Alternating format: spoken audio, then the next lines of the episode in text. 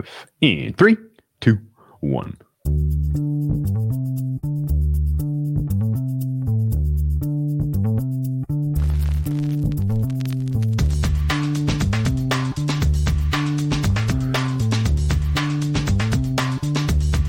Welcome to the acclaimed podcast, The Deep Dive, featuring your esteemed hosts, Andy Monitor and Drew Dinzik, powered by Bet Spurts. Welcome to The Deep Dive. Andy, it's uh, N F L season's over. Tennis was great fun for a couple weeks there, but that's a wrap. They're into yeah, like, or the, into small turf. Like you're into the work, the hardcore. Okay, so not playing much of that. N B A is going swimmingly, but I've had the itch to gamble lately, and I've been doing it trading cryptocurrency, and I've been doing it a lot. And holy crap, if this isn't a need to a very humble lesson uh, in uh, you know. when you're getting started, uh, how difficult things can be. Um, I've learned a lot of very valuable lessons in the last forty-eight hours. Um, B T C had a massive drawdown last week, uh, peaked with like just hope and despair, you know, desperation and despair over the weekend, uh, bounced back finally today. Um, but I've devoted a lot of my kind of free time, a lot of my personal time trying to understand this better. We are a year removed from the Evergreen podcast we did one year ago. Exactly one year ago. I looked this up, by the way. It was like the first one. Really?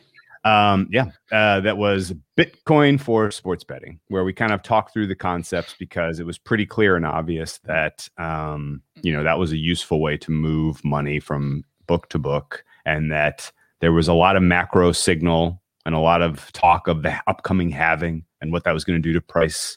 And, you know, people, you know, we wanted to, people to kind of get in on the ground floor with, um, you know, the potential run up in Bitcoin in terms of its price and value. And um, I thought we did a good podcast. And if you want to go back and listen to it, I did recently just to check and make sure we didn't say anything insanely stupid. And we didn't. Uh, so that's Evergreen Podcast lives on. Uh, we'll probably say some insane, stupid stuff today. Um, almost certainly. Uh, so um, you know, keep in mind, point, we are not experts. Yeah. Or no, financial advisors. Yeah. Whenever you tune in to a live stream on YouTube like this, or you're watching this later and the hosts are dressed up like some sort of fucked up gender reveal, like you probably, you should probably realize it is not financial advice. Like I'm just looking at them now. We're wearing pink and blue pastels, like solid. We do like whichever one of us stands up at the end. That's the gender reveal. Um, okay. No, I, I, right. I'm glad you listened to that. I didn't have time to today. I thought about that, too. I was almost nervous. I'm like, did we did we put our foot in our mouth, say some stupid shit? I, I think we're we're pretty good at pulling the Jay Leno and just staying on the fence, not taking. Oh, yeah. Well, yeah. The, the thing is, I'm not a hot take artist. I'm never going to be. I don't like to, you know, just take hard stands on something that life is full of uncertainty. Like there's no value in that. In, in, unless, you know, the people that love to be, oh, look, I was right, or, you know, oh, I was dead. It's fun to be right about some sports stuff, but even that, it's just like, well, I mean, the hard stand I'm taking on sports is I'm I'm betting on it. Like I will put I put a few dollars on on this future, or this price, or this look ahead line, and you know, in this in this case, I think. Uh, that's it's just silly to do anything like that. There's a lot of people on the internet doing that, and I, I think maybe that's something we should talk about too. Is Um, you've gotten deeper into it than I have, but there are some voices worth listening to in the crypto space, in the N F T space. Oh, sure. And there yeah. are some people that you should probably not, you know, just blindly, uh, like we said, this is not investment advice. Like uh, you should keep that in the back of your head when you're reading anything from anyone ever about oh, anything, whether in either, whether it's traditional investments or this or N F Ts. And we'll get into yeah. that too. I'll, so I wanted to do this topic. The the I wanted to, to do basically just a, a Bitcoin for betting redux, having mm-hmm. a year, another year of experience and a lot of reading, a lot of practical experience trying to understand this this space and specifically, um, you know, be part of this growth. And in the years past, when we've done these sort of evergreen topics and talked through this stuff, it's helped me kind of synthesize some of the lessons I've learned and become better at what I'm trying to do. So I'm hoping this is an example of that because. Um, you know, it, it's it's crazy how easy it is when you're inexperienced to just make absolute dog shit decisions and, um, you know, and really get yourself into trouble. And I made two of the worst trades of my entire life, bar none, on Friday. Uh, actually, one, one on Thursday night when I was quite drunk. And then another one on Friday morning when I was reacting to what I did on, on Thursday when I was quite drunk. And, um, you know, it's it's a reminder of, you know, when you're, you're you know, I paid some tuition. I learned some hard lessons. And, uh, you know, I, I think it's it's worthwhile to kind of get into this topic in a little bit more detail, but at the same time, kind of give a little bit of broader context to what's going on in the Bitcoin space, how it impacts those of us who are using Bitcoin, not just for sports betting, but for all, all kinds of stuff. Um, there's probably a lot of people who have questions like, what is DeFi? What are altcoins? Like, you know, is this a scam? Well, you know, all of that stuff we'll, we'll try to touch in kind of a broad brush way today. Of course, again, we're not financial advisors. We don't really, I don't have, you know, I, I have, uh, you know, learning trial by fire here when, you know, one hundred percent. Um, but I can, I've learned enough. I think we can answer a lot of good questions. Um, and then similarly, uh, the, um, you know, the future I think is extremely bullish, not just in the short term, but the long term here. And it would be irresponsible maybe not to at least share what our point of view is on this stuff. I mean, I know I'm in this for the long haul at this point. Like this definitely yeah. to me feels like uh, a sea change, and it's not small. Um, you probably have some preconceptions about Bitcoin before even listening to this podcast, and you know we'll annoy some you, some of you. Some of you might want, in no way, shape, or form, want uh, to hear about this topic, or you, you know you or or you're very curious about it, and you'll find this very interesting. I'm sure this will be a polarizing podcast. There's no doubt. Um, Somebody but, but, in the yeah. chat here, drinking and trading never a good mix. My very goodness, no.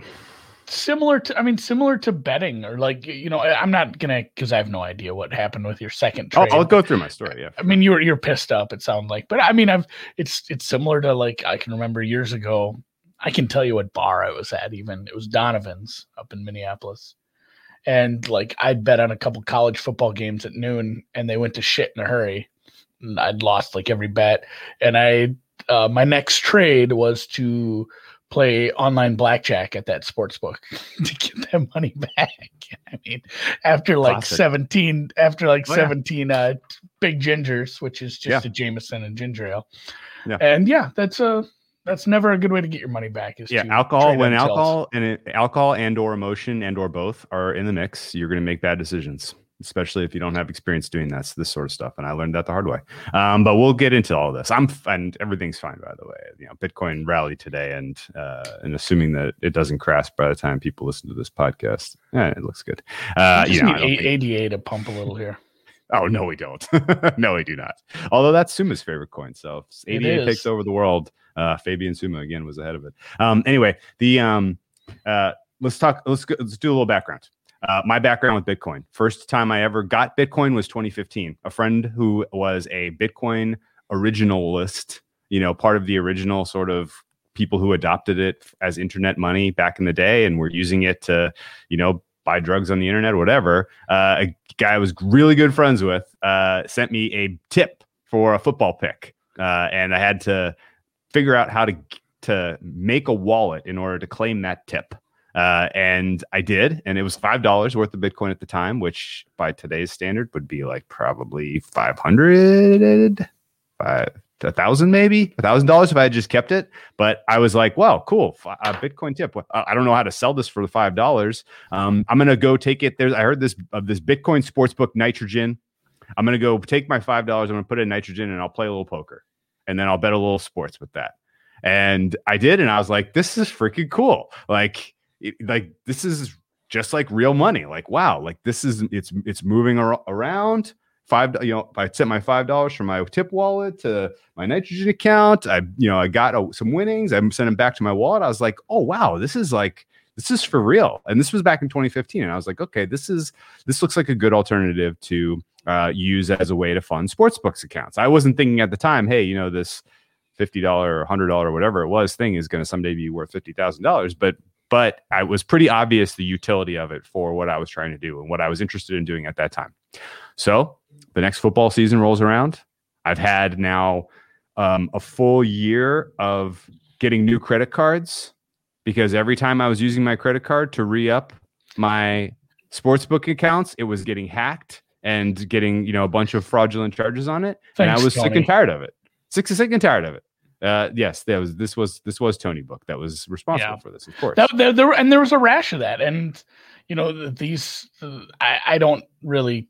When we say we're not financial advisors, I'm also not an expert on this. Like, I don't even know if my explanation of decentralized banking would make sense.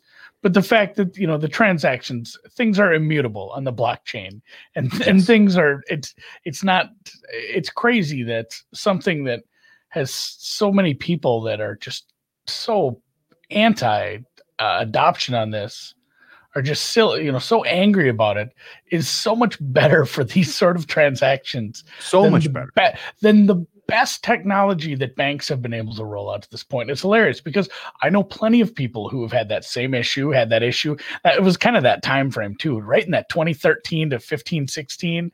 There was a yeah. lot of that. There was a rash of that on several of these offshore accounts where people would use a credit or debit card to fund an account and they'd have issues with it. And that's a real, or your bank shuts your damn card off because, and this was back before you just got a text saying, hey, was this you or not? And you'd say, yes, that's me.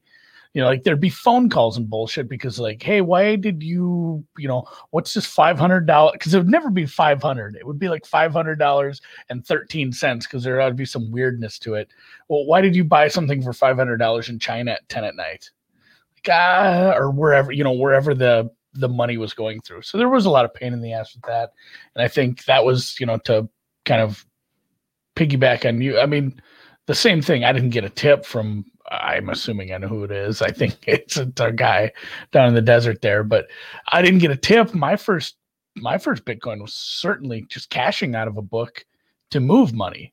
You know, the old, uh, this book's doing good. I cannot lose a bet here, um, but this book's doing terrible. I haven't won a bet over here. If I'm betting football on one and basketball on another, and I just wanted to balance them out. And I made a wallet for that years ago, whatever it was. And said like, and that, that's even how slow Bitcoin was to process then on some of these compared to how it is now. I mean, think about how long it took to get a check or how much you would pay for a wire, a wire, whatever it's called, just a bank yeah. wiring where they, they charge you like fifty bucks to get your money for there. It's insane. So, so yeah, that, that was the, the first, uh, the first crypto I owned. I owned it for like, what, fifteen minutes? minutes? fifteen yeah, minutes, whatever, yeah, for sure. Whatever, and then I, I sent it to the other book, and I said, yeah, like you said, the utility of it. That was gorgeous to me. I just, you know, one one account went up, one went down, and I just balanced them out in a matter of however long it took. Yeah, incredible, incredible. So um, then go through the next football season, I decide I'm going to fund my offshore with Bitcoin instead of a credit card because I'm done with this. And so I bought like four or five Bitcoin at the time. Uh, it was about two thousand bucks worth. Um, and sent it to Bookmaker. Um, they cashed it in for balance. And I was like, wow, that was easy. This is great. And did had a great football season. I think I almost, uh, you know, I hit like a, just a, just a spectacular R O I that year. Go to cash out in February. And I cashed out the entire bankroll. And it was less than I had deposited in terms of Bitcoin units. And that was eye-opening. I was like, wait a second. You mean I had the best football season of my life to this point? I actually, you know, I won money and I was responsible. It was good, better. I won money in the N F L and I actually have less Bitcoin than if I had just sat on it that whole time. And I was like, okay, that, that was like eye opening. That made me start really paying attention. And I was like, okay, this is getting big. You're start. I go look at CoinMarketCap. You're like, whoa, there's like fifty billion dollars of money invested in this. Like, wow, like, holy crap. And you're like looking at what other people are doing with it. And you're like, holy shit. Like that, look at size. So size of some of these transactions and they're going through for a fee of like twenty bucks. Like, oh my God, like that's crazy. And you know, you start to, you kind of realize what's going on in the space and it's, it becomes pretty obvious pretty quickly that this is something that's going to grow and be pretty useful and pretty excellent. And so then, of course, twenty seventeen, uh, you know, accumulated what I could that summer, which wasn't much. Uh, but then the run up in twenty seventeen was something else. And it goes, and we're like, you know, I remember during the N F L season, I'm mostly playing on Nitrogen now because I don't want to cash anything out into a sports book. I only want to play in Bitcoin. And I'm like watching it go up every day. And I'm like, oh my God, we might break ten K. And then you blink and it's at twenty K and you're like, whoa, what, what is happening? Like, this is, this is insane. This is crazy. I had what no was idea. The, what, what was the Cardinals bet? The Cardinals Lions bet. Oh, that was, pushed, that, was, that was, that was, that yeah, was, that was two years later. That was way, yeah, but still, yeah, that was that, I mean, that's, that's a good example of when you are betting in crypto, things can get a little weird though, as far oh, as sure. if you make this if you, year, not, not so much if you just, if you're making a bet for a game this weekend, but if you're bet playing some future, some look ahead line like you did, or, you know, a long-term bet like that, all of a sudden your risk can be, and I think, I think that is good. Maybe a good note for some people who are more risk averse or are using it in different ways. Know that that if you lock in a bet on like a Nitrogen or something, a longer term bet like that, it's well, no, it'd be the other way. If you were, well, especially if you cashed out, that that's you know that's completely different. Like you said with your with your football wagering that season, but if you are betting actually in Bitcoin, and you're and you're saying I'm comfortable stake, wagering two, yeah, staking. The stake is yeah, the stake. Yeah, you say I'm comfortable staking two hundred dollars on this bet. Know that if it's a bet that doesn't, you know, settle for eight months or something, you could be staking a very different amount at that point in time. So I mean, just uh, something, you know, everyone has their own risk profile. Something to kind of take into account because that happened. I mean, that happened to you. That you made a future bet in the summer. There was a big run up. And you're like, well, I'm betting like three times the amount I wanted to on this game now. And I bet, I bet the Chiefs to win the Super Bowl for four and a half, what a plus four fifty, five to one, whatever at Nitrogen. And at the time, Bitcoin was eleven k, and by the Super Bowl, it was like forty k. So the same sort of thing. Went four x'd uh, my stake on that bet. So, but you know, whatever. It, it th- this is just still just sort of kind of introduction introductory stuff here. Um, After the twenty seventeen run-up, though, which was pretty clearly a retail-driven bubble, we got up to twenty K. It it, it fizzled out.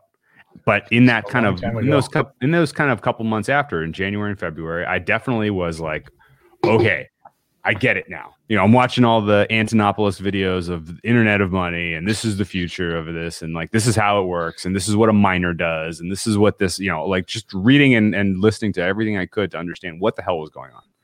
And like, you know, in that two months, and I start o- open a couple trading accounts, Bittrex and, you know, Poloniex and, you know, a couple, you know, Binance was very new at the time. I had a Binance account and it's like, you can trade Bitcoins for all these other coins. And some of these guys are going up a hundred times, you know, like this is crazy, you know, and it was obviously gambling, but it was like, you know, this is, uh, this was, this was the experience back then. And then the air came out of the balloon and, you know, the bubble popped. And it, it all fizzled out, but it was a good learning experience. And it was pretty obvious that like whatever the next cycle would be, like I needed to, you know, be prepared for that. Right. I needed to kind of be, be prepared. But in that meantime, Bitcoin was still perfectly useful as a means of transferring money from sportsbook to sportsbook, settling debts between people who you are working with in the space. It is a, it is still extremely useful for that.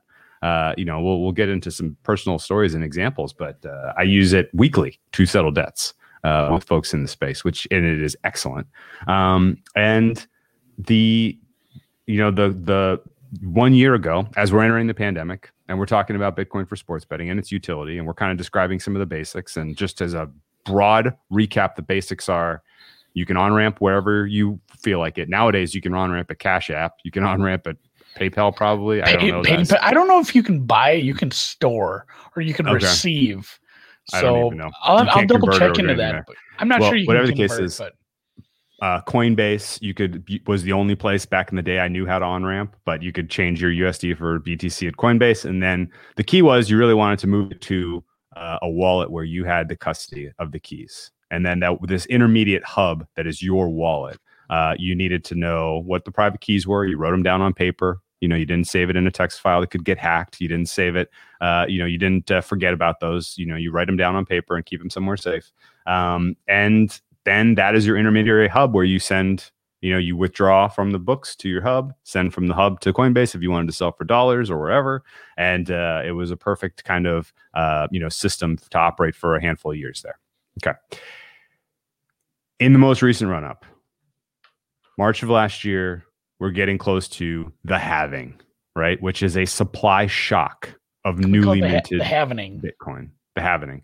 A supply shock for newly minted Bitcoins, which means just like we are participants in this ecosystem where we want to use this digital currency to settle debts and obligations, to b- basically buy U S D at a sports book and take U S D out, you know, we're using it as a means of exchange for a lot of these propositions. A lot of other people are also.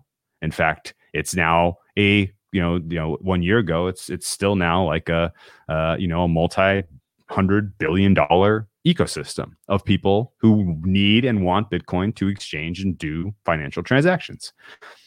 The new supply gets cut in half. That was the entirety of the halving. Everyone at the time was promoting what they understood to be a stock to flow model that suggested when you cut new supply in half, you have uh, you have supply shock. And if there's the same m- amount of participation or even growing participation, but you have half as much new supply being added to circulation, then price goes up. So that's simple. And then to add to that, we're going through the pandemic. The government's just printing money. Uh, there's all of this, you know, like macroeconomic, like, you know, every, you know, the world's going to hell. Like, you know, it seemed like the absolute perfect storm to be more involved in Bitcoin. Um, and I got as involved as I possibly could be last year. And it has been to the tune of close to life-changing sort of money. And in fact, the entire my entire like perspective on sports betting over this last year was only in Bitcoin, or mostly in Bitcoin. And the whole goal of winning bets is accumulating more Bitcoin. That was like the entire, that was my entire perspective going back a year. And it has worked out phenomenally well. Um, but now that we are getting into this kind of rare air here in terms of Bitcoin price, I'm in... I'm, I'm, I want to play defense a little bit. Does that make sense? I'm not comfortable just being a holder and holding till the death here. I want to play a little bit of defense. I need to understand a little bit better what to do with this, right? Is this something I can spend? Not really.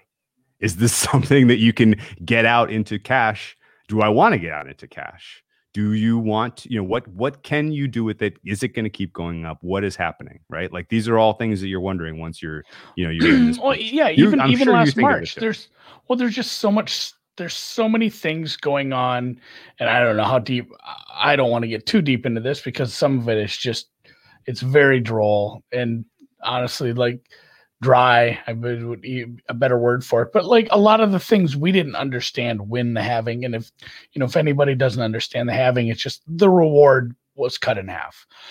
So I mean, the, the the absolute step one, A one basics of it is you have your computer figure out a complicated math problem, and you get rewarded with a fractional bit of this cryptocurrency. And at the halving, that was cut in half. It's happened several times. It'll happen again until it goes and there's no more.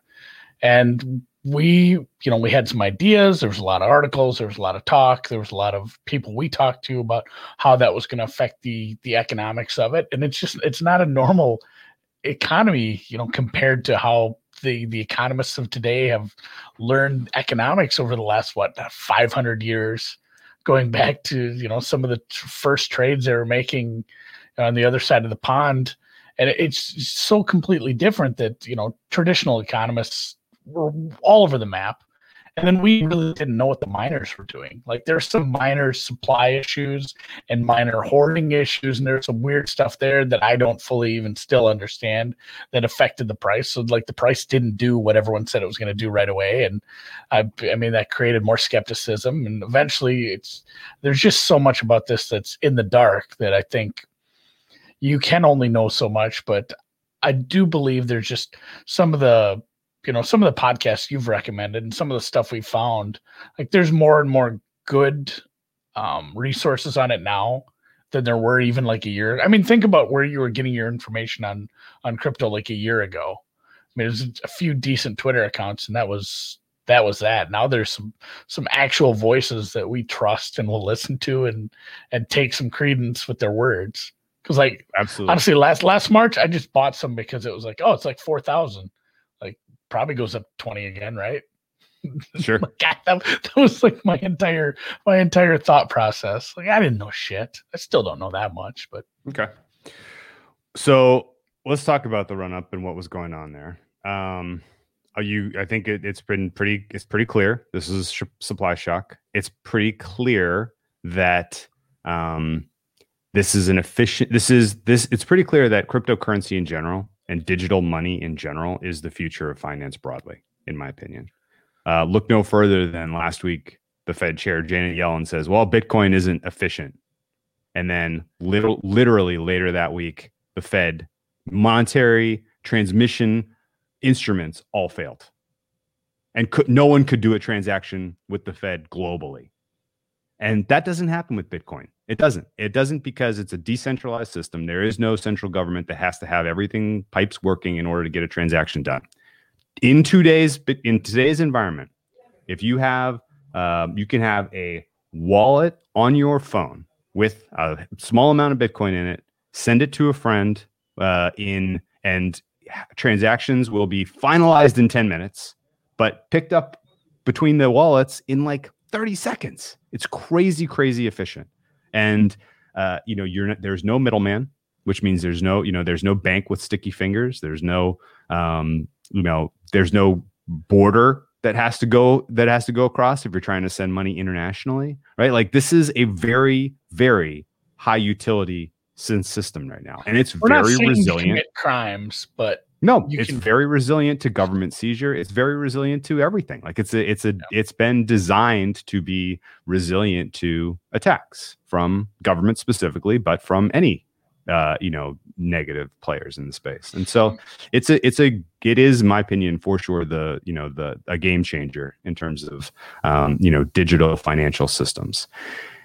Everyone's figuring that out at the same time, which means demand is exceptionally high. And it is pretty clear and pretty obvious that there are institutional level players, banks, and major corporations that see investment opportunities in something like Bitcoin and are buying and accumulating a reserve so that they can f- be part of the ecosystem and capture some of this utility. Okay. And this was pretty clear and started in the fourth quarter of twenty of really probably started in like summer last year. It got really serious in the fourth quarter of twenty twenty.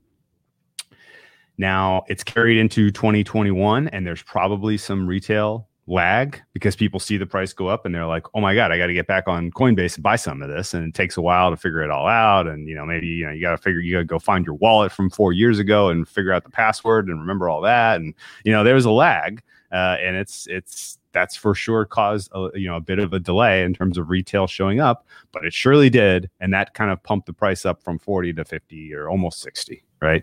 And then there was massive drawdown last week, which was healthy for the ecosystem overall because it wiped out you know accounts that were overlevered, um, and it uh, reduced funding rates. It uh, uh, helped reset uh, you know people who needed to. realistically needed to take profits and clear clean clear the books, um, and futures contracts got squared uh, with the C M E, and overall the ecosystem is extremely healthy right now.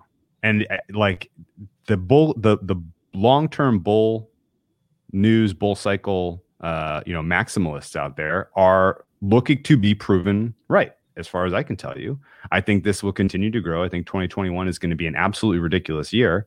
And then beyond that, you know, who knows if it continues to go up much more until the next halving, um, or if it reaches some sort of equilibrium. But, you know, like the opportunity is still pretty decent, I think, for it to two X, four X maybe. Uh, and I'm I'm inclined at this point to just be prepared to kind of defend it when there are massive drawdowns, which there will be, which there should yeah. be. In a healthy ecosystem. Like it shouldn't just go up only. It should have de- weeks where there's a drawdown, where there's a correction. Otherwise, um, you know, it's it gets overheated to the tune of institutions just stop participating at all, and then demand starts to dry up, and then you know, then then you have instead, you know, if you, you can have a couple of thirty percent corrections, or you can have one sixty percent correction. You know yeah, what I mean? Do you, do you want a, a nice, a nice smooth? You know, if you look at a, a longer chart, a nice smooth uptick or a GameStop. Yeah, you don't exactly. want to. You don't. Yeah. You don't want a GameStop where it's like, oh, this meteoric, and then the yeah. the, the drawbacks are meteoric, and you yeah. don't need that. You know, what you can't do with GameStop stock, GameStop stock. You can't settle debts. You can't fund a sports book. You can't really do anything with it. In fact, can't even you buy know, Nintendo can, games with it. No, you can't. Um, you can't do much with B T C right now, but you can do a lot more than you could do four years ago. In fact, I was blown away at some of the new applications that you can use B T C for right now.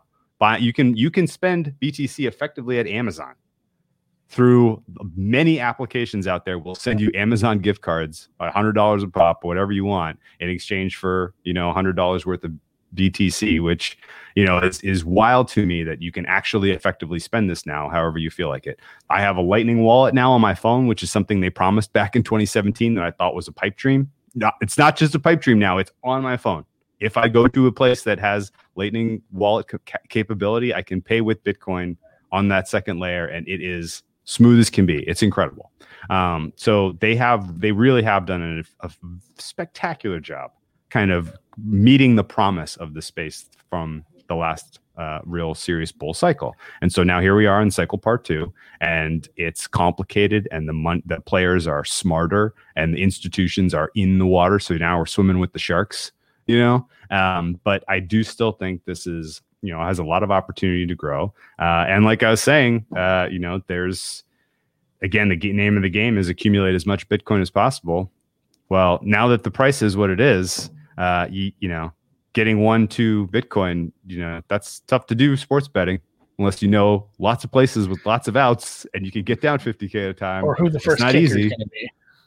Or, yeah, or, you know, or if you know who the first kicker is going to be. Um, hat tip to Joe Kanisha, of course. Um, the yes. uh, the uh, but the, in reality, like I re- I recognized for whatever reason, I needed to be prepared to protect the U S D gained at this point, which means, you know, if it looks like we're at a, a frothy, uh, you know, frothy top, a, uh, an overheated price, uh, what do I do?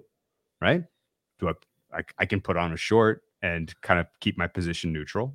I can s- exchange it for stable coins, U S D or Tether.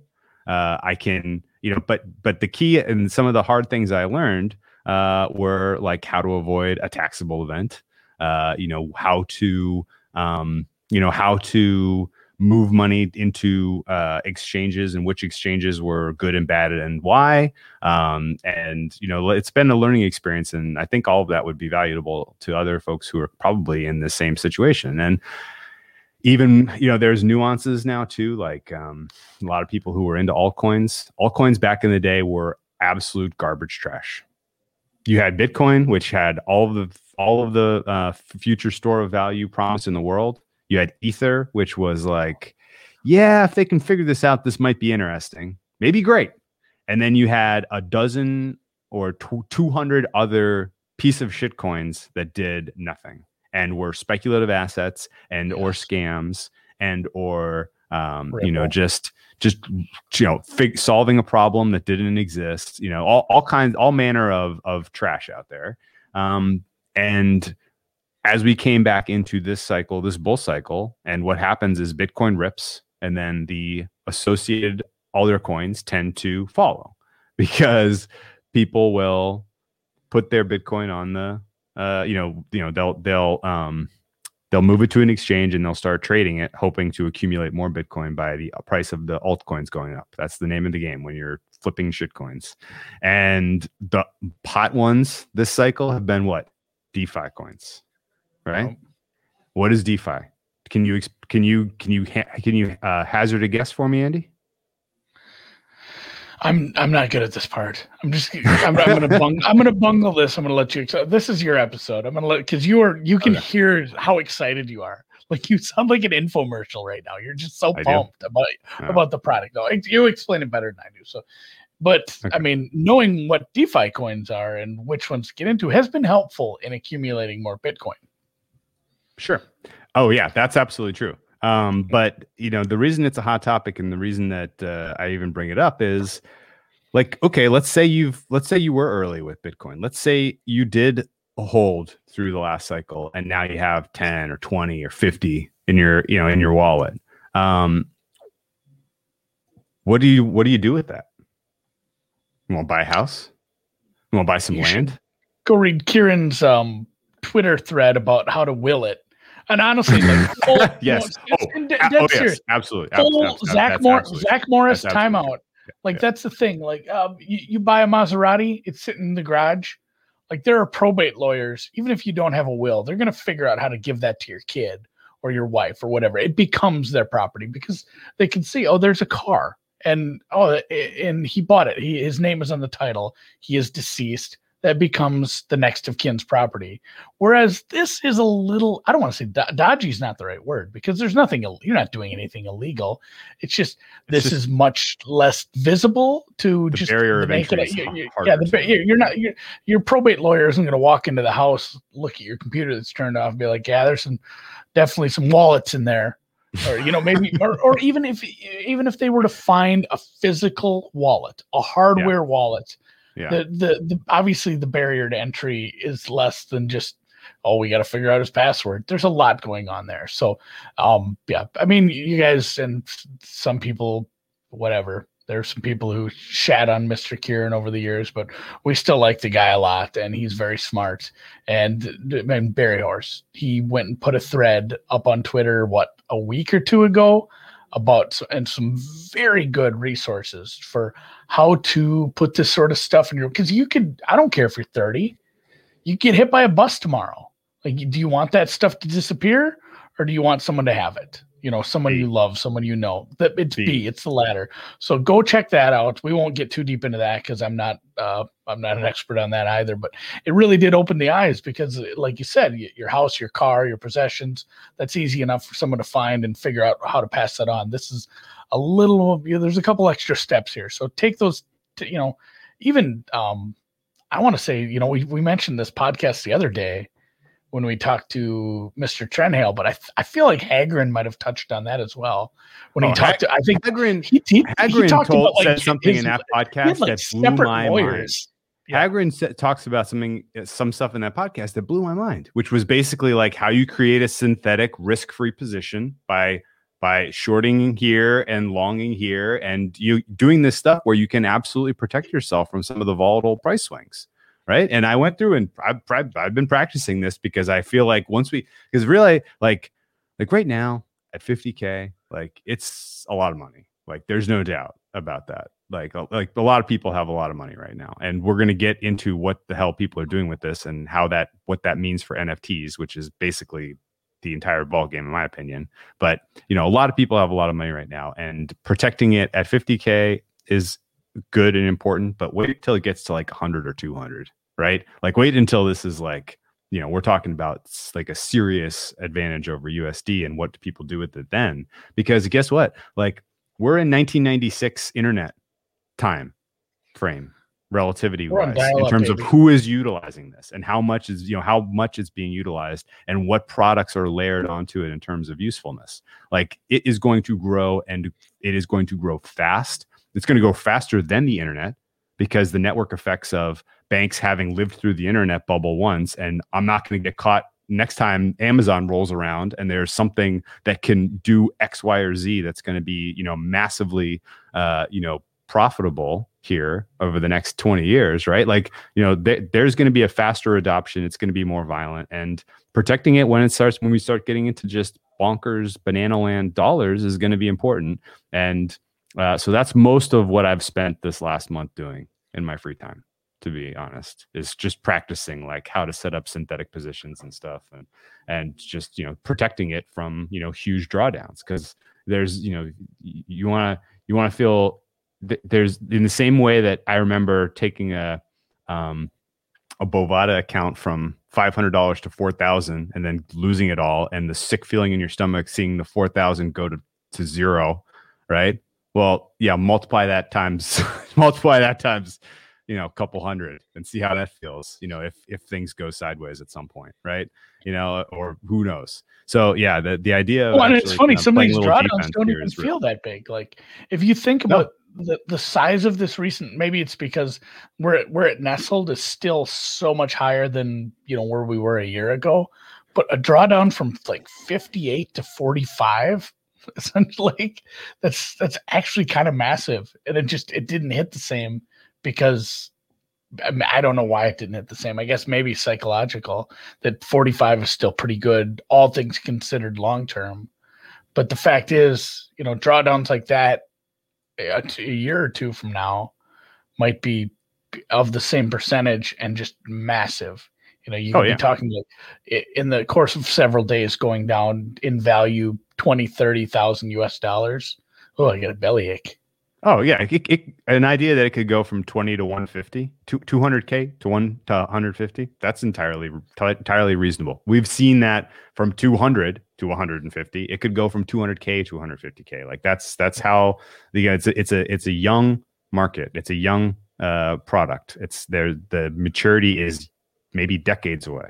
Um, and there, you know, some of the volatility is being, uh, you know, ameliorated by the futures products and the derivatives, et cetera, but it's still vol- volatile as hell, and being able to protect it once we're at a top, basically, basically I wanted to be, be able to be prepared. How do I sell the top? That's all I really care about. Like, I, I don't want to be, you know, caught with my pants down thinking about, man, if I had just sold the top, I would have blank. Right. And when, when, when top, yeah. One top. But so here's so here's the thing. You can sell the top by literally cashing it out of Coinbase and putting those U S dollars in your bank account. I don't know that that's a most effective way to do it. I don't think it's an efficient way to do it. I think you pay a lot of taxes that way, and I think uh, you know you you're probably um, you're probably going to end up buying back in at some point anyway. So why why, why bother, right? Um, but what you have now, if you have five, ten, if, if you have one Bitcoin, and you want to, let's say you have one. Let's say you let's say. During the entirety of uh, the the doldrums, the bear cycle, you were just putting away fifty bucks at a time, a week, fifty bucks a week. You chipped, you you you you built up until you had three thousand bucks worth, and you bought a Bitcoin at the bottom, and now you have one, and now it's worth fifty grand, right? You shouldn't have to sell that in order to realize value out of that. That's the whole point. You should be able to borrow against that one Bitcoin, and that's what def- that's where DeFi comes in. DeFi legitimately is decentralized finance, where if you walk into a bank and you're like, you hold up your electronic wallet, you're like, hey, I got one Bitcoin, can you give me a loan? They're going to laugh at you. They don't know what the fuck to do. They have no freaking clue how this space works. In fact, if they're not at the very forefront, you know, of, of even being able to on-ramp, you know, institute, it's not the, the on-ramps, people don't realize this. The on-ramps are still very, very uh, slow and immature, and like, and the fees are high, and it's it's not easy if you're an institution just to go buy a bunch of reserve on Bitcoin. Um, but the you know if you have some in your hand and you want to borrow against it, you can set up a contract on Aave, on any of these DeFi platforms, where you effectively lock up that Bitcoin as collateral. You're not selling it; you're just sitting it there. And it becomes the loan, in, you know, the, the contract becomes a loan collateral. instrument where you, yes, the collateral as part of a loan instrument. So you can get the cash to go buy a car, or to buy a condo, or to buy whatever, you know, whatever in your, you know, would improve your life. You can now use that Bitcoin as collateral. You don't have to sell it, which means the value, if the value of the Bitcoin keeps going up, you can capture some of that value, assuming you're making your loan payments, right? Which presumably you can if you got Bitcoin in the first place, right? And so this, this idea of, uh, you know, I have this thing that's worth a lot. What do I do with it? Uh, DeFi solves the problem of, well, you can lend and borrow against that now. Yes. Okay.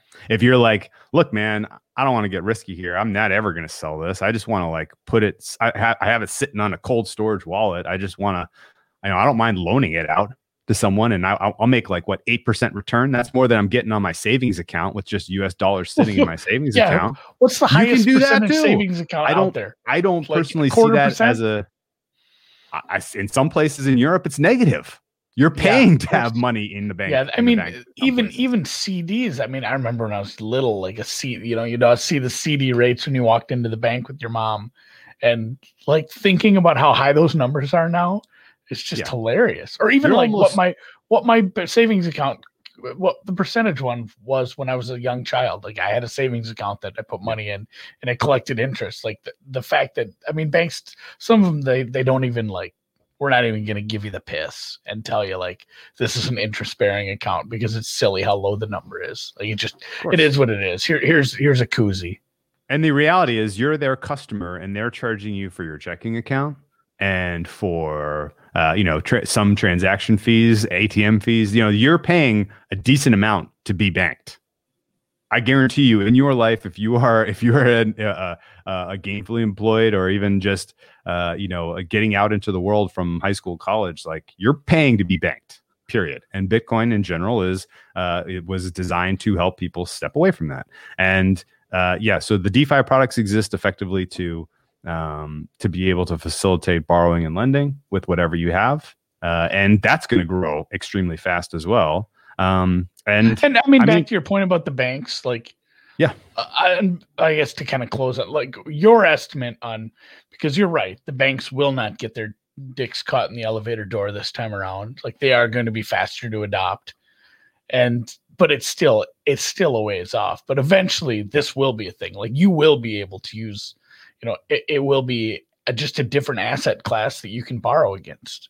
You know, just like anything else you could put up for collateral.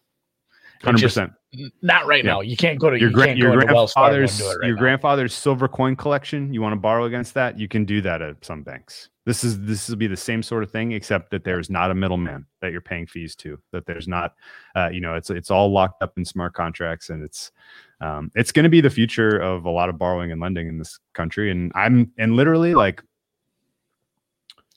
your time is more well spent like in. investigating these things yourself and trying them out, trying different platforms, trying to figure out for yourself, moving money, you know, just small amounts, move it here and there, open, you know, wallets, try exchanges, try things just to get a feel for what is good and useful and what is nonsense. That's absolutely the most valuable advice I can give anyone on this, which is, uh, you know, and, and, uh, and maybe the only other valuable advice I can think of is that like, you know, you figure out a way to get paid to do this, because there are ways, there are ways. And if you're, you know, if you're looking for this, you, you know, you if you're seeing this as like the early days of the dot-com industry and you're like, I want to get involved, but I don't have capital to speculate on what DeFi product is eventually going to be the long-term winner. Like, uh, you know, just getting into forums, just getting involved in at the ground level and, and getting paid to participate via, you know, small, you know, small stakes in some of these projects is eventually going to, you know, be a valuable way to understand it better and, and be in the ground floor.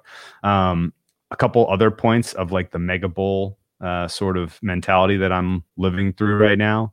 Um, we mentioned already that it's harder. It's still hard to on-ramp. Like it's still tough. And one day it's going to be easy. Okay. It's hard to use a DeFi product. One day it's going to be easy. Yeah, it's it's um it's th- there are a small fraction of people using this in day to day life. One day there will be a lot. I mean, even just think about the, your basic, the basic purchase of the core, you know, the Bitcoin. Like how sure. difficult that process would have been like three years ago for you know average anyone, even, fuck even me. Like I said, my, my first Bitcoin was purchased by cashing out of a sports book. That's how I did it. Like, like, oh, this is now I own it because I turned money into it in a, you know, in a goofy kind of way. Like that's, that was the only way I could have figured it out, I guess. Coinbase was there, but Coinbase has become what Coinbase has become. And I mean, just, yeah, the, the progression of how easy it is to on-ramp now there is going to just trickle down to everything else. And really the thing, not not to especially trash Coinbase, because they I've been a customer there for a long time, and they've always, you know, after the first couple of interactions there where they kind of, you know, throttle your limits, eventually it was like, okay, this is a good product for me now. Um, but uh, but realistically, the it serves a different master now. It's not for me and you to on-ramp for Bitcoin. It's for the millionaire billionaire class to on-ramp to Bitcoin. And that's that like that's their clientele now. Like they're helping institutions, they're helping banks figure out how to get get their hands on it. And in fact, they're not really interested in our business anymore. And the smaller the transactions actually don't really suit their business model very much. They're yeah, look at really their fee structure. Their fee structure would tell you that. Um, so same same you know, thing with Cash two, App. Like go, yeah, go same look thing at with Cash App. And, yeah. And any and, and and all of the other ones that are better suited for retail investors, the lines now to actually get participate are long because everybody's trying, you know, it's a bottleneck. You know, like these are young platforms that are going to take a while to really mature to where everyone can participate without long wait times. You know, so that so I guess what I'm saying is I think the, there's a huge bull case left in that the demand, I don't even think we know how high it really is. And supply is continuing to go down. Coinbase makes these massive purchases for institutions, and they are sucking coins off of the exchanges doing it. And then they go into cold storage, they go into reserves. And this is just institutions. We're talking about like a couple of banks on Wall Street. Not every bank in the union, not every bank in Federal Credit Union, not every mutual fund and fixed income retirement has gotten on board with this yet, but someday they may be. And then we're not even talking about the like the real giga level, which is com- like like sovereign countries deciding that we yes. need a reserve. We need a reserve of this because we can't do the transactions that we need to be able to do uh, without it. And at that point, it's game over. Right. And I'm not. Well, gonna, it's I, like it's like yeah. the gold reserves that countries would hold, except there's really no telling how much gold is actually available in the Earth's crust. Like, I'm sure they right. can have pretty decent guesses. Like, there is an actual finite amount of this, you know, t- the, the supply is actually at a at a set amount. We know where it's at. We know where it's going to be. We know when almost when it's going to be there. And the fact is, the, the supply is likely, this, you know, some of this is guessing. The supply is also dwindling due to dead wallets and things of that nature. So sure. you, you know where the supply is headed on this. It's not, and if, yeah, if, if you get to the point yeah, where right. we get past right. banks, if you do have governments putting big reserves aside, things are going to be, you know, somebody, somebody just cracked me up hard. Musk is going to get the gold from the asteroids. Yeah, maybe. Like, that's legitimately something would I'd pay to see. I've watched Armageddon. It's going to be expensive. Um, but yeah, no, I mean, the, the point, your points are fair. And the, you know, best way to, again, the best way to get Bitcoin is probably to buy it from a friend. You know, you, you invariably, you have one friend who is super into it. Talk to them. No, nobody wants to talk to them about Bitcoin. Nobody wants to listen to them talk about it. I guarantee you that. I know that from experience. Um, yes. But if you are that friend that will listen to them and will will talk to them about it, uh, you can absolutely buy from them. and uh, and that's the easiest way to get it, or win it from someone. Make some bets with someone and settle in Bitcoin. All but right, get, whatever the win case it, is, win get, get sixth yeah. place in a StarCraft contest ten years ago. That, that that's a great way to do it as well. Um, but that yeah, but realistically, do do a project for someone and get paid in Bitcoin. You know, do you know do a little research for someone. Hey, I need this. Yeah, okay, cool. Pay me in Bitcoin. Okay, fine. Uh, you know, but but uh, you know, you can set up wallets now on your phone that are outstanding. They have products coming out where you basically are going to be able to have debit cards where you can spend the Bitcoin directly uh, with a debit card. Um, so you're where not are you going on the list? Through the cash out layer. Uh, about one hundred thousand. And change. Where are you? one forty one forty Okay. Yeah. We must have signed up. Oh, I'm at, I'm at one twenty-four Uh, oh, seven oh five Son of a bitch. Yeah. It feels, it feels so. like, and it's funny. This is a good segue because that number is about what I was in line for N F Ts the other day. For N F Ts. Okay. Let's yeah. talk about N F Ts. Here's my opinion on N F Ts. Oh, I messed with my color. Invariably, the N F T space is the future of all art that is created on the earth. Maybe, Digital maybe art. Not the art. Yeah, maybe, maybe these are bubbles. Like, these maybe not just yeah. dunks. Yeah, not these just dunks are. Or kitties or punks, but legitimate art eventually. Yes. Yeah, this is the future for sure. And the prices and the the froth that you're seeing for N F Ts now, for Top Shots now, reflect a very specific function, which is there are a lot of young people who have, instead of, because because you know, I, I heard the greatest point made the other day and on the Up Only podcast, that when they were talking to the Three Arrows Capital guy, and I think it was Kobe made this point, and it was freaking brilliant. The younger generation is not interested in going to work for Goldman Sachs and bankers. They're not interested in working for Google. If you're smart, if you're ambitious, if you want to be in the high growth space, you're doing cryptocurrency projects. You're in, you're in, you're into something like that.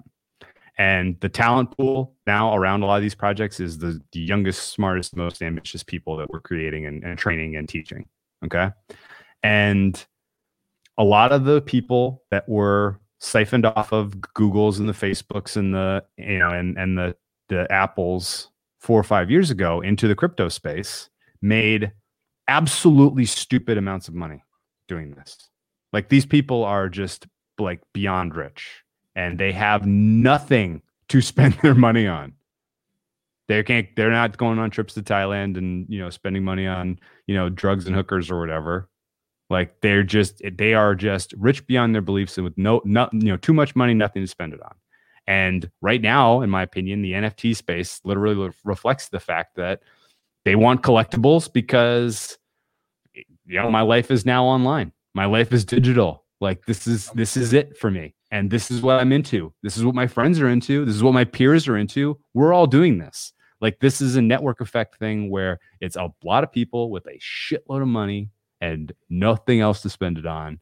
And all of this stuff, they, they see all this as not only just this is digital art, but this is the first digital art. It's original. Yeah. And in fifty years, when there's much better stuff out there, this will still be valuable well, not, because it'll be the fifty first. Years. fifty days next week. I mean, you're, you're, I mean just, um, uh, and this is someone yes. we not only who does a lot in this, but he's just fucking hilarious. Is uh, Peter Overzet.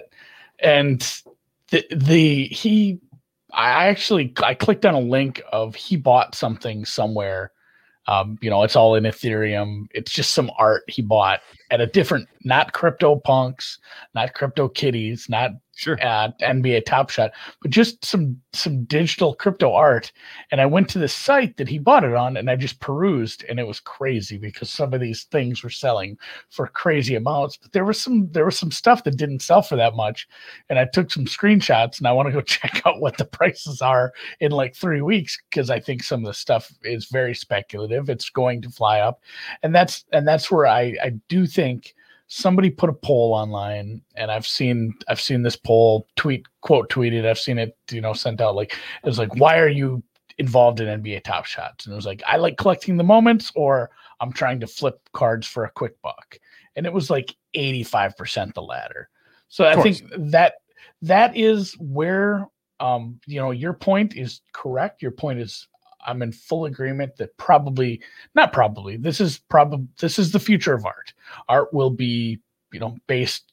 I'm going to say non-fungible tokens because I haven't got to say that yet. But this is this is how things are going to be. It's going to be digital in some which way or the other, and it's going to be, you know, set up in this way where, you know, people say, well, I can just watch that GIF. Well, you don't own it. You still don't own it. It, it is kind of hard to wrap your head around. But this is where it's headed, and the fact is.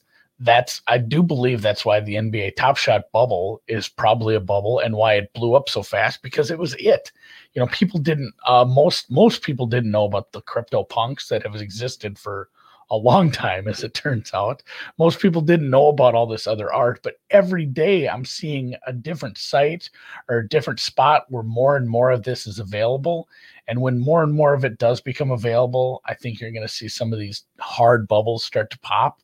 So, I mean, this is, and, and I don't want to tell anyone what to do with their money. And again, not financial advice, but I don't believe that, like, you know, like you hear about the guy that took out a twenty thousand dollars loan to buy GameStop when it was like, you know, three hundred dollars a share and got set holding the bag. I don't think sitting and buying some of these really expensive, uh, Top Shot moments right now at this exact moment when we're making this is going to be great. All this, uh, all, all as, as it was like for some of the real early adopters. And that's the part, that's the tough part. And I don't want to shit on these people because a lot of them are good guys, but it's when you're seeing some of these early adopters selling a card or a moment, I just keep calling them cards for like, you know, fifty grand, something they got out of a pack way back or something they bought for four hundred dollars three months ago. Like it's, it might be, it might not be the same experience you're going to have entering at this part of the market. Like I would just do your research, and I would caution from just taking a bunch of money and thinking you're going to get rich quick in the N F T markets. Because yeah. there, there's some, there's some, I don't want to say collusion, but there's some funny things going on with certain markets in the Top Shot within it that make things look less or more valuable. And there's some, there's some canoodling going on amongst some people who have some of the canoodling. Bigger, more, more expensive moments. So just do your research, take it easy. Don't, and don't, don't take a bunch of money and think you're going to get rich right now, because it, it could end up in more heartbreak than I would look at other art. I would look at, I would look at a different kind of art instead of just, I mean, still get in line and, or actually don't get in line for packs. Yeah. Here's, you shouldn't here's, do that anymore. That's yeah. It's puts viruses a, on your computer. I heard don't get in line yeah. in front of me. No, here's, here's my general sense. Um, if it looks too good to be true, it probably is. I mean, that that that definitely goes through to a lot of that oh, it stuff. Sucks. It if, sucks. If you, have, if you have to ask, if you have to ask, is this a Ponzi scam? It probably is. I mean, there, there's and there's a lot of that to this. Like, there's a lot of that, uh, you know, kind of, um, you know, I don't want to be the last one in the door who's paying up the chain to the guy at the top who's making the most money on this. Like, there's a lot of that. But but it, at the same time, yeah, you're not going to get rich doing this. This is not a get rich quick opportunity, in my opinion. But that doesn't mean that in yeah, a I mean, long cycle that ago. these aren't. Yeah, it doesn't mean in a long cycle that you are going to be a bag holder. Um, and if you're in the fifteen percent that just likes collecting collectible moments, like, good on you. Like, in fact, wait out this, wait out this, uh, you know, this froth, wait out this bubble, and you can probably get the future of collectible trading cards, which are going to be awesome digital moments. Much, in my opinion, there is potential to make these much cooler than they are, ultimately, and you can be on the, you know, ride the second elevator up when they act, you know, when they release, like, okay, well, we we figured out what was good and bad about Gen one, and now here we're on Gen two or Gen three, and we really got something awesome for you. And, you know, packs are still just, you know, reasonably priced, and you're not on the exchange buying the super rare stuff trying to get rich like that. You know, to me, there is for sure a collectible, you know, there's a there's an audience for this. There's a there's a buyer for these in a chill way without thousands of dollars being exchanged. And, you know, there's sharks at the top exchanging these and doing whatever they're doing. And, you know, they may be right that long term these are, you know, viable financial instruments. I, I can't tell you. Similarly with the the Euler Beats, that seemed like a very cool project.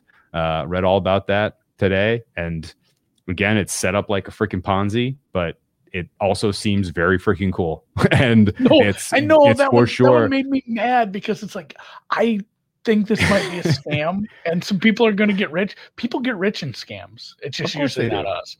But the no, thing is, like, no. that one is such a cool project. Like, I'm, I'm almost mad that it might same, be. Yeah, same. Yeah. I'm going to, I'm going to, re- I'll keep following that one, but the, you know, the CryptoPunks, the, uh, the N F T art, some of the stuff, you know, it does portend the future in terms of digital collectible, you know, stuff. And we're entering a weird time, and, you know, the economy is in a weird place, and people aren't traveling. Their interests are all kind of hyper-focused to their online life.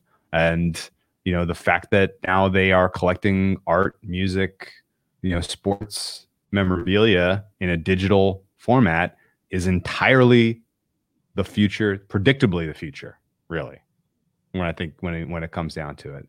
And if you're trying to participate because you're having fun doing it, then all the more power to you. But, uh, you know, I, and I'm I'm in the same freaking boat trying to flip shitcoins for more Bitcoin. Like, I'm speculating. I'm betting on stuff that I've never, I couldn't even begin to tell you what it does. And the minute it goes down, I go to their platform and I'm like, okay, how do I use this thing? Like, is it even a product? Is it even usable? No. Oh my God, this is a scam. like, like, and actually, like, I didn't, I haven't bought any Top Shots, and it's not because I didn't know how. It's just simply because using the platform gave me a very uneasy feeling because it felt eons behind the tech that is available otherwise in the cryptocurrency space. And believe me, if you're behind in the tech space, you're in trouble. You're eventually going to get swallowed up, past, uh, you know, forgotten by someone who's doing it better, faster, cleaner. And the, I thought we were going to do Daft Punk there. It's like a tribute. Yeah. yeah. yeah. R I P in peace, Daft, Daft Punk. R I P in peace. Um, we miss you guys. Um, yeah, yeah. That, that that is maybe obviously the two downfalls of Top Shot is their tech sucks so much dick. Like, it's so bad. Like, just. It's just awful how, and uh, some people have even speculated that they're doing it on purpose to drive the frenzy. Like, oh no, our website's down again. You can't get any cards. Like, guess, guess you'll have to have more FOMO and buy, buy more tomorrow. But, like, legitimately, their tech is a little behind. And then the Dapper thing is way behind, obviously. Like, nobody can, I've, I've, I've been lucky enough to get a couple packs. And honestly, I'm just so scared of it being a stupid bubble that I sold many moments way too soon. Like, I really not many moments. Like I've I've not sold many, but I, I mean, I got like two or three packs, and I've sold some stuff that is like right now it's, you could buy it or I could sell it for twice as much what I sold it for. And that sucks. That hurts my heart. But at the same time, it's not, I haven't gotten anything like, oh, it was like a fifty thousand dollars moment and now it's two hundred. Like there's nothing of that magnitude, but it, it's silly watching some of these ones where I was like, man, I bought like a nine dollar pack and sold it for X amount of dollars, but now it's three X of that. Everything's so, I mean, it denominated in U S D though, right? Yeah, everything, everything's so speculative about it that I'm just, I'm so risk averse to that shit that I just wanted to get rid of them. So I wasn't even being a nine dollar bag holder at that point. But, but you know, by putting money into this, you're also losing out on the opportunity cost of whatever happens to Bitcoin next month. Oh yeah, that's why I didn't put very much in. Like I'm, there's some people that have gone all in and done very well. I know someone who's, you know, people have done thirty, fifty X of what they put in. And that's, I, I don't think they're going to, you know, be too hard feelings about if Bitcoin goes up to sixty or eighty next month. Oh, no. Like they right, still, no. you know, they, they did all right. And what, I'm you sure. know, for what I put in, I'm, I'm fine. I'm happy.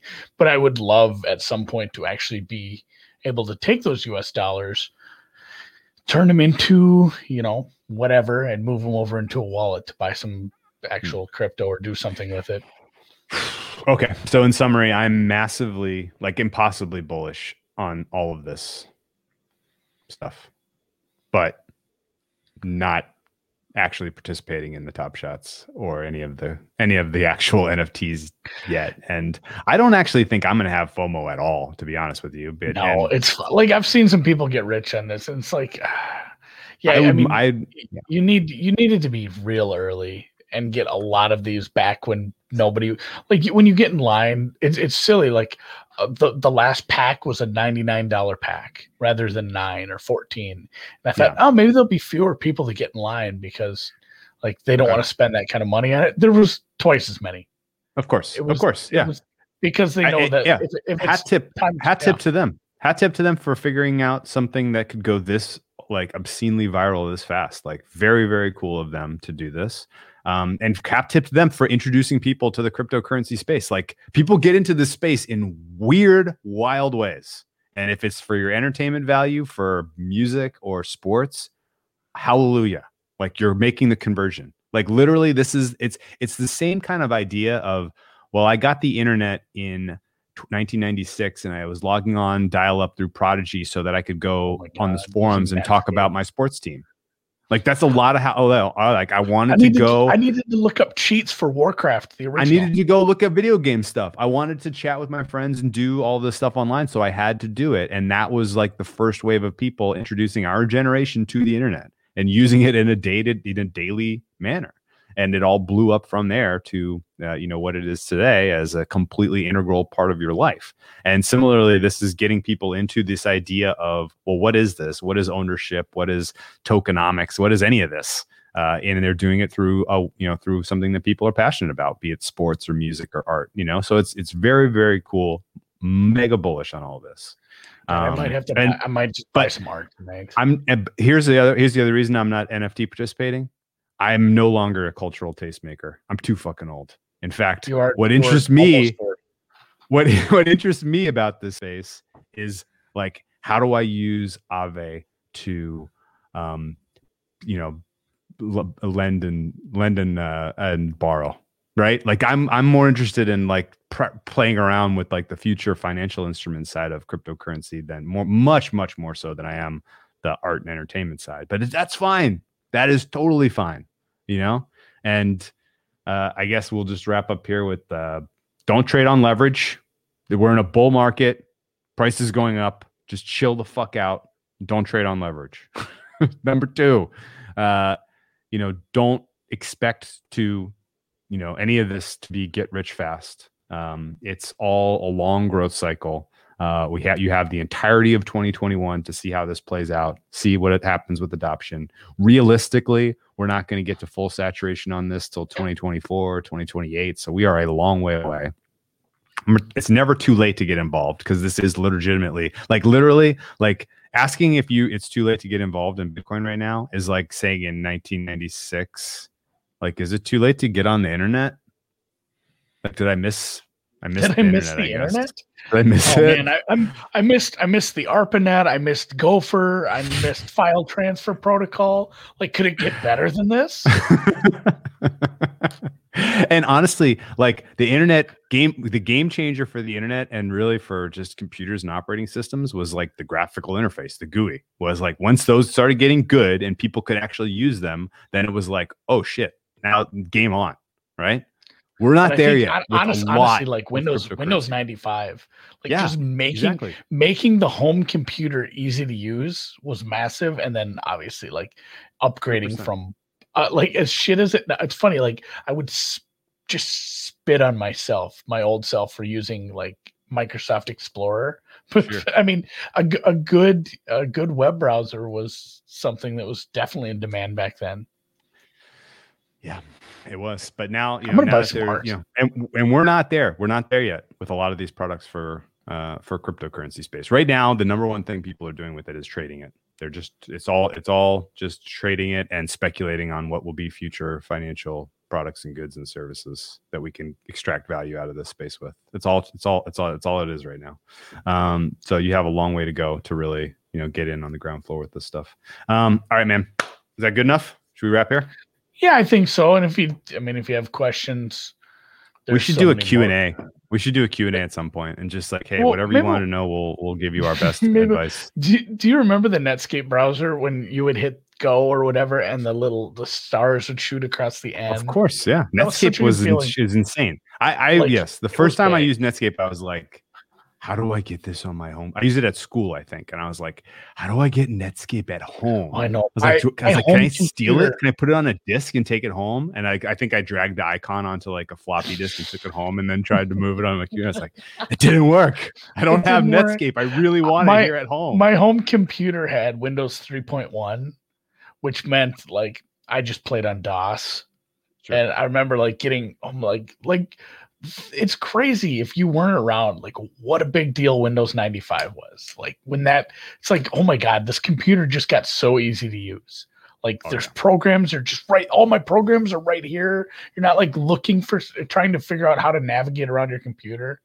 Again, yeah. I, no. honestly, that, I mean, the internet was always going to succeed, I believe. Okay, I mean, it's just, well, it's let's fucking let, internet. Let's let's put an open call out for like, please give us feedback on this episode. If you want none of this ever again, we will never talk about it again. If you want more of this or a Q and A where you can ask questions, because I'm sure a million people, the people who really don't want, want this didn't make it this far.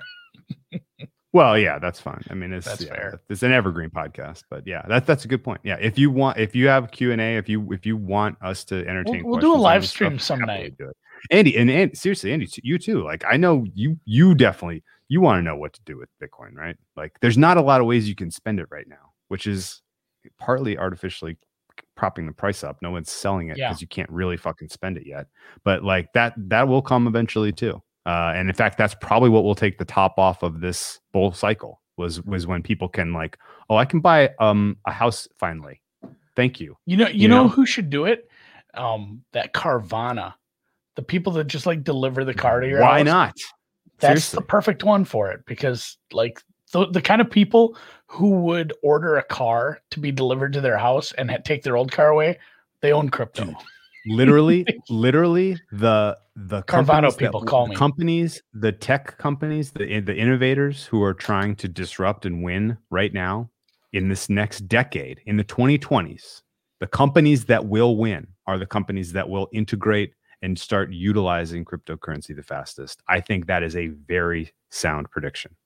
And in fact, if you're a legacy investor and you're just looking for on-ramps to cryptocurrency exposure, find out what companies are going, you know, are try- are exploring and using this. The car, you know, I don't know that Carvana is. This is obviously not a Carvana commercial, but you know, if someone, Have you if not you seen find those someone Carvana like commercials? That, No, no, I don't know that they're involved in cryptocurrency though. No, but I'm no, saying, like, but I'm if, saying if, the if, kind if of people who would any, order a car to yeah, their house.